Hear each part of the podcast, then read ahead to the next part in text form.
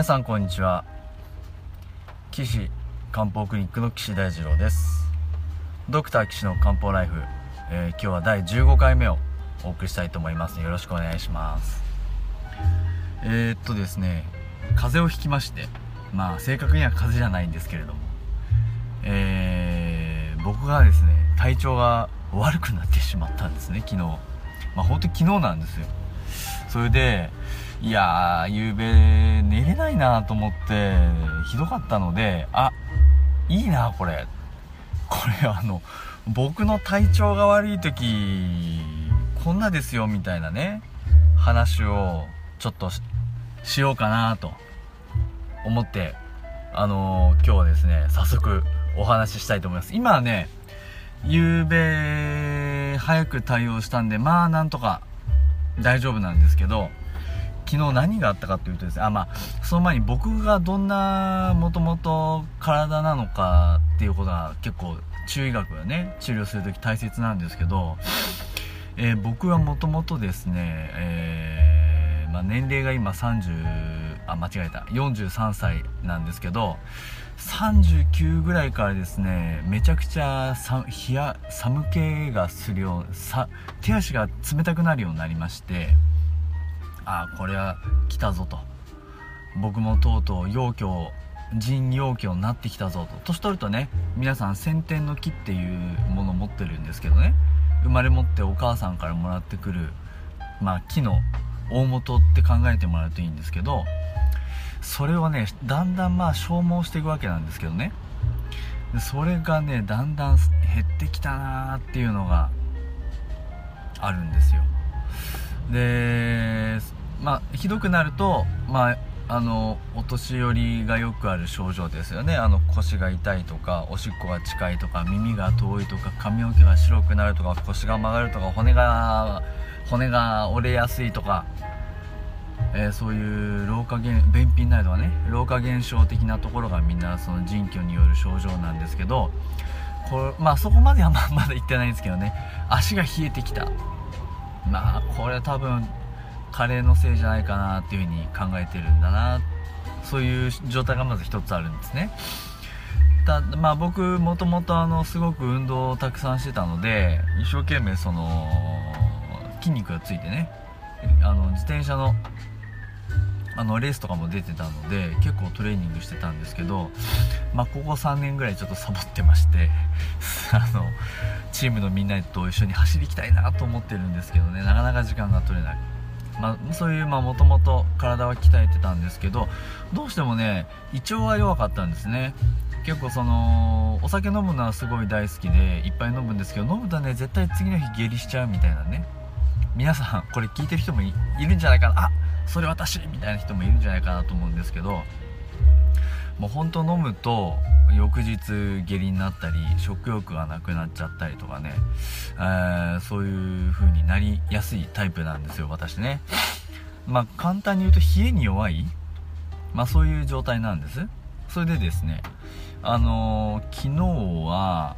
えー、息子のいろいろ何て言うかなあったイベントでずっと外に一日中いた日なんですよね。で気候はね日差しはあったかかったんですけどまだね風が冷たい感じだったんですよ。で僕もちょっと用心してねあのズボンの下にこうあのその下に履くやつ仕込んだりあのインナーもこうあったかいやつを着てねあの行ったりしたんですよ。まあ当然ダウンジャケットとマフラーしてね行ってずっと屋外で見てたんですけど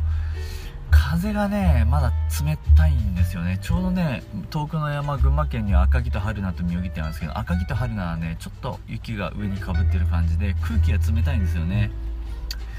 でそんなね冷たい中一日いたせいなんだろうなっていうのは思うんですけどその日中は大丈夫だったんですよ。帰ってきて3時頃ですかね。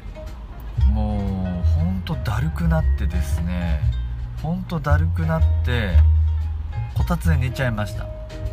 もうほんと疲れる。でなぜかねあのー、寒気がするんですよこれが。ゾクゾク。でそれがだから夕方6時か7時ぐらいですね。で食欲もなくてもうあのー、昼寝っていうか夜寝ですよね。寝ちゃったんですよね。いやこれ疲れたかな。寒いななんていうのを言いながら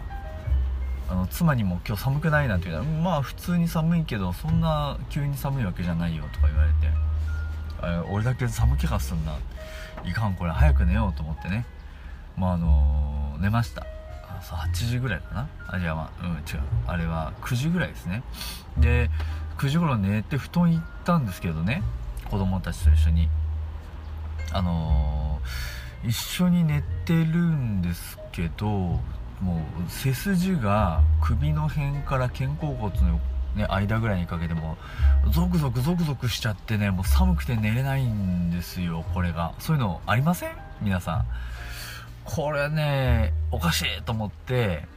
ここですよ。ここねこれ未病。うんまあ未病未病というかもうちょっともう中風ですね。お風っていうんでおかんまではいかないです。よお風って言いますけどね。悪いに風って書きますけど。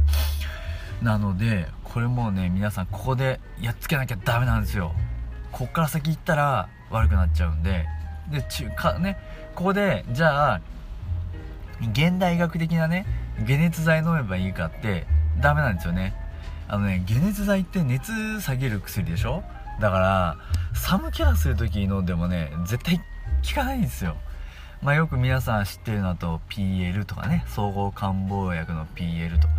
昔だとまああのー、あなんつったっけな。あ忘れちゃいましたけどね。とかあとあのー、ロキソニンとかね解熱剤の。あとはその市販のイブだとかホニャララとかいろいろこう解熱総合漢方薬みたいのをあの出てきますけどああいうのを飲むとここで飲むんだらね絶対ダメです。悪くなるんですよ。なんでかっていうと寒気がするっていうことは体の中に冷えのね病蛇が入ってきてるんですね。えしかも昨日冷たい風に当たったんで風寒蛇っていう感じであの病気が入ってきてます。これね僕ら病気の原因っていうのはいろいろあるなと思ってるんですけどあのー、外からビャーッと入ってくる病原病気ですね。まあ現代学的に言うとまあウイルスとか細菌とかっていうのも蛇に入るんですけどそれ以外にもですねえー、ありまして風邪でしょ？これ結構ね一番風邪皆さんほら風風って書くと風にじゃって天の弱のじゃって書きますよね。であれはね風っていうじゃが入ってきて風になるっていうせいで風じゃって言ってるんですよ。知ってます？こっちが先なんですよ。ね。皆さん日常日常で一般的に使ってる言葉の中にも中学入り込んでるんですよ。うん。でその風じゃがですね冷え患者ですね。患者を連れてちょっと僕の中に入ってこようとしてるというわけなんですよ。でどっから入ってくるか知ってます？ね。召喚の場合召喚こう冷えが原因で病あの病気になることを召喚ってまああの超中継さんという方がねあの命名してくださって、まあ、僕らその言葉を受け継いで、まあ、2000年もずっとの間使ってるわけなんですけどこの召喚っていう状態は冷えじゃあ他にどんな蛇があるかっていうとですね熱蛇がありますね。風寒あ風寒寒というのは冷えね。寒熱ね。あとは乾燥。の燥蛇ねあとは湿り気の湿蛇それから熱と湿り気がくっついたような諸蛇っていうねあのえー、書書火書いてあの何者のものって書きますけどあの国書とか、えー、猛暑とかあの書ですね書蛇その処者がね体に入ってきてそれぞれ独特な現象を起こしますよっていうふうに我々考えてるんですよ。なのでああ今日はねこれ風患者が入ってきちゃったっていうのまではね完璧に分かりましたね。ああこれ中医学やってないと分かんない話ですけど。じゃあですね次回はこの風患者に対して私がねどういう対応したかっていうのをですねお話ししたいなと思いますのでよろしくお願いします。まあ、今日はですね私がその経験したたまたま昨日経験した状態をですね、話しするために、えー、今お話ししてますけど、えー、ドクター岸の漢方ライフはですねもともと皆さんのお悩みを解決する番組であります、えー、この国あのこの番組ではですね皆さんのお体のお悩みをですね、まあ、募集というか、あのー、解決してください相談させてくださいということで受け付けております。受付は岸漢方クリニックのホームページのあお問い合わせフォームからあ送っていただけるとありがたいです、えー、URL は高崎漢方ドットあうん高崎漢方ドット人度ドットコムです。Takasaki ハイフン km あ knpo.jimdo.com です、えー、皆さんの、えー、情報をお待ちしております。それでは皆さんまた会いましょう。さようなら。